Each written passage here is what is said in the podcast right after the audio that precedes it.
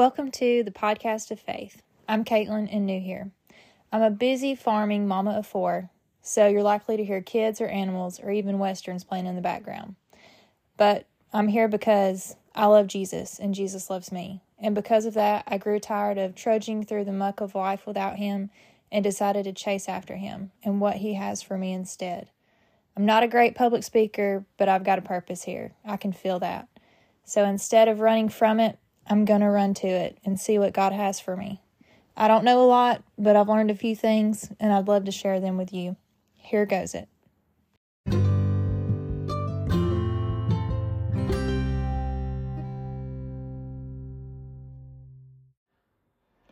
Welcome. good morning, good evening, whatever time you're listening. Um, if you hear anything in the background, it's probably my beloved robot vacuum and I'm drinking coffee in the living room before the kids have fully woken up just to set the scene. It's really hard to um, talk to people when you're not looking at them. Um, so I've even told my husband, like, I might have you, like, sit in just so I can see your face and talk to you. Because podcasts are really hard. Um, even when I feel like I've been called to share something. So let's get to it. I was listening to a sermon on um, wisdom, and one of the scriptures used was 1 Samuel 3 about God speaking to Samuel at night. Um, I don't know if anybody remembers that one, but it's the one where, you know, Samuel is a boy and Eli, he was called to serve Eli um, the prophet, and where he was woken up, you know, three times, and Eli finally realizes that, hey, um, you know, God is trying to speak to you, so go back to bed, and and when He calls you again, say, you know, here I am, God. But there are some things that stood out to me in that set of scripture that has not stood out to me before, and in verse 1, it says, Meanwhile, the boy Samuel served the Lord by assisting Eli. That's all he did. He served the Lord as a boy by assisting, by helping. And in verse 2, it says, Eli, who was almost blind by now. And then I jump to looking at verse 13. I have warned him that judgment is coming upon his family forever because his sons are blaspheming God and he hasn't disciplined them. And I had to stop right there because even in Eli's old age, when he was almost blind, he was still expected to discipline his children. and many times over the years, I've thought back to this speaker I heard tell a group of hurting mamas that they are not responsible for their grown children's sins. That they reared them and trained them up, and they are to pray that they'll return to the Lord as they were raised, but they need to stop walking around carrying their prodigal children's burdens on their shoulders. And I guess I often think about it because it didn't fully sit right in my gut with me. And that yeah, that carrying someone else's sins is is not meant for my shoulders. And I get that. But but where do I go now looking at this set of scripture in 1 Samuel 3 where Eli's told that he didn't discipline them. And this is why judgment's coming upon his family forever. So I ask God for understanding in it. Help me see it how you see it, Father. And John 5 is the answer I got. And I was like, but Lord, isn't that the feeding of the 5,000? No, actually, that's the next chapter. So this is Jesus healing the lame man. So, John 5, verses 1 through 15. Afterward, Jesus returned to Jerusalem for one of the Jewish holidays, holy days. Inside the city, near the sheep gate, was the pool of Bethesda, with five covered porches. Crowds of sick people, blind, lame, or paralyzed, lay on the porches. One of the men lying there had been sick for thirty eight years. When Jesus saw him and knew he had been ill for a long time, he asked him, Would you like to get well? I can't, sir, the sick man said, for I have no one to put me into the pool when the water bubbles up.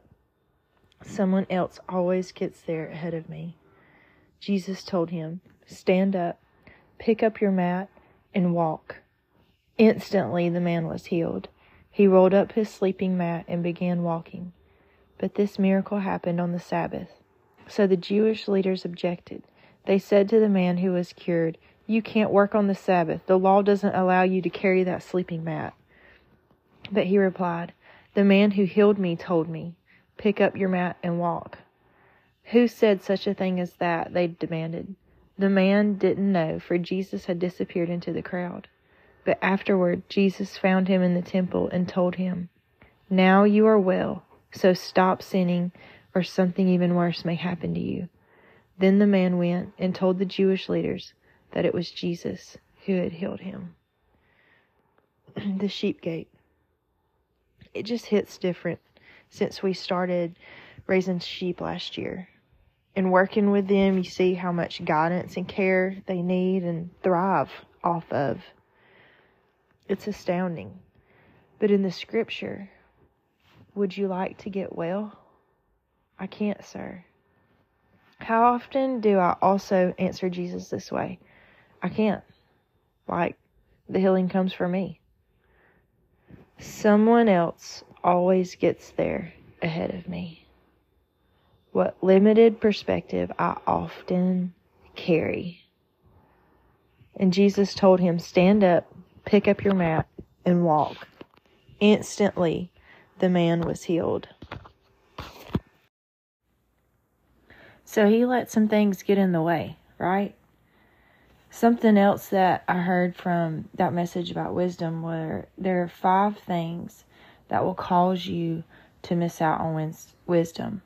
And I think this was John Kilpatrick. I can't re- really remember the man's name. But number one was the spirit of the world. Number two, fatigue.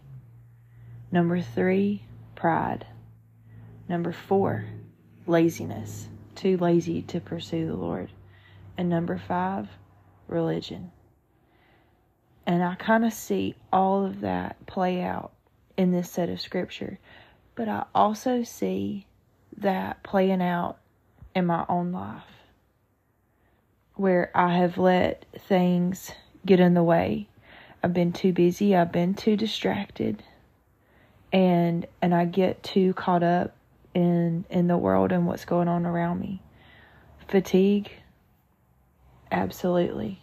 Pride I see it and and have I put other things before like I just really would rather lay here or get in the scroll hole of social media instead of pursuing the Lord at certain time in the morning at night whatever whatever it may be and something else he also said in that sermon was am I expecting God to just connect with my Holy Spirit and speak to me in the busyness of the day when I am, you know, super distracted.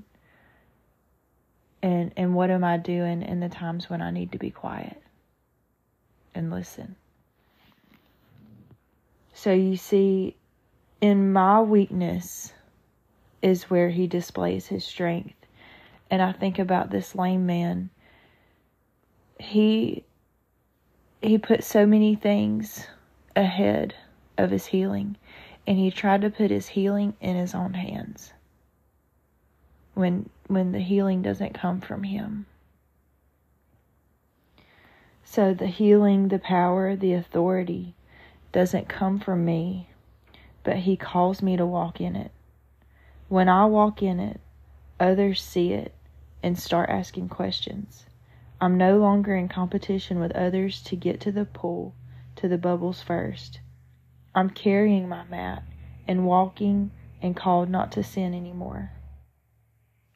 But see also, Jesus came to that man when the man was 38 at least, right?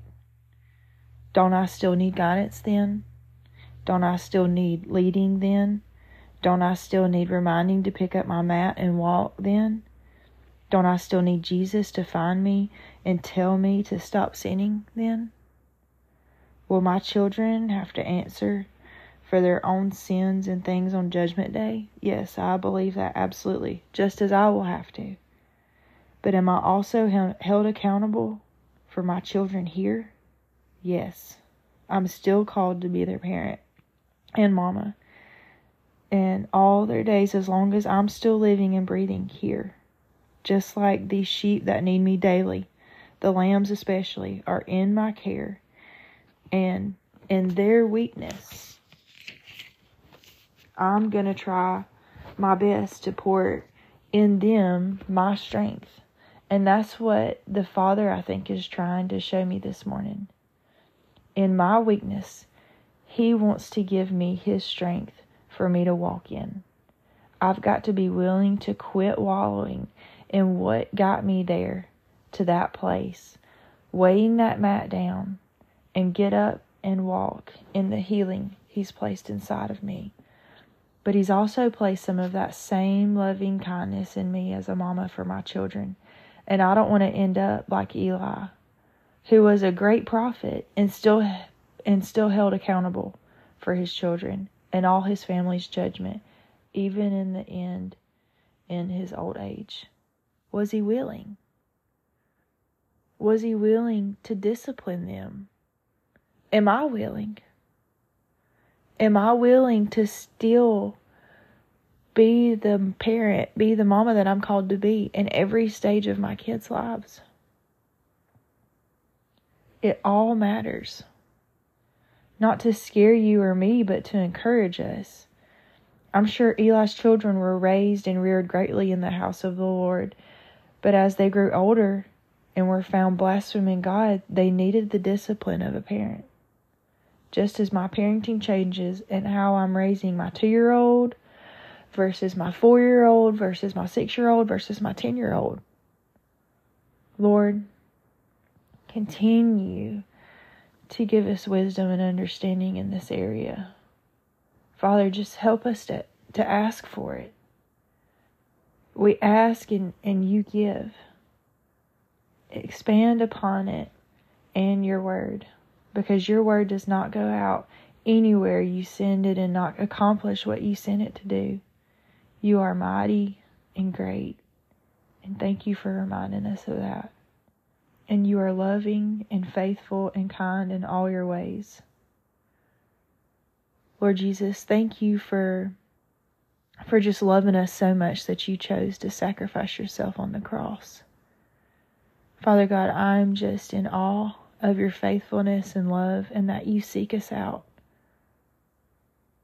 Each day, Father God, we just encounter people who need to experience your love and guide us to live a life that shows others what a relationship with you looks like.